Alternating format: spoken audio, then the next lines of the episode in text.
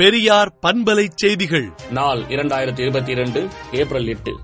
தமிழகத்தில் 49 லட்சம் பேர் முதல் தவணை தடுப்பூசி செலுத்திக் கொள்ளவில்லை என்ற அதிர்ச்சிகர தகவல் வெளியாகியுள்ளது. நடமாடும் மருத்துவ வாகன சேவை திட்டத்தை முதலமைச்சர் மு க ஸ்டாலின் இன்று தொடங்கி வைத்தார்.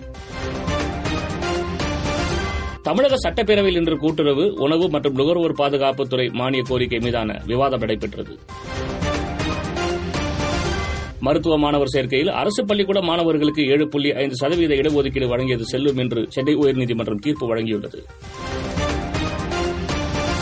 தமிழகத்தில் ரூபாய் ஆயிரம் கோடியில் காலனி தொழிற்சாலை தொடங்க தைவான் நாட்டை சேர்ந்த நிறுவனத்துடன் புரிந்துணர்வு ஒப்பந்தம் முதலமைச்சர் மு க ஸ்டாலின் முன்னிலையில் கையெழுத்தானது.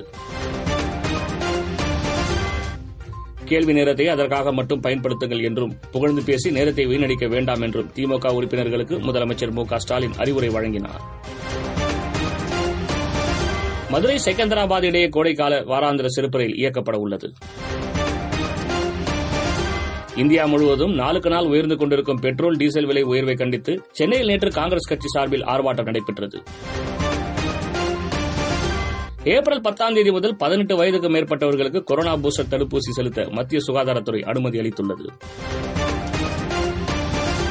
ரெப்போ வட்டி விகிதம் நான்கு சதவிகிதமாக நீடிக்கும் என ரிசர்வ் வங்கி ஆளுநர் சக்திகாந்த தாஸ் அறிவித்துள்ளார்.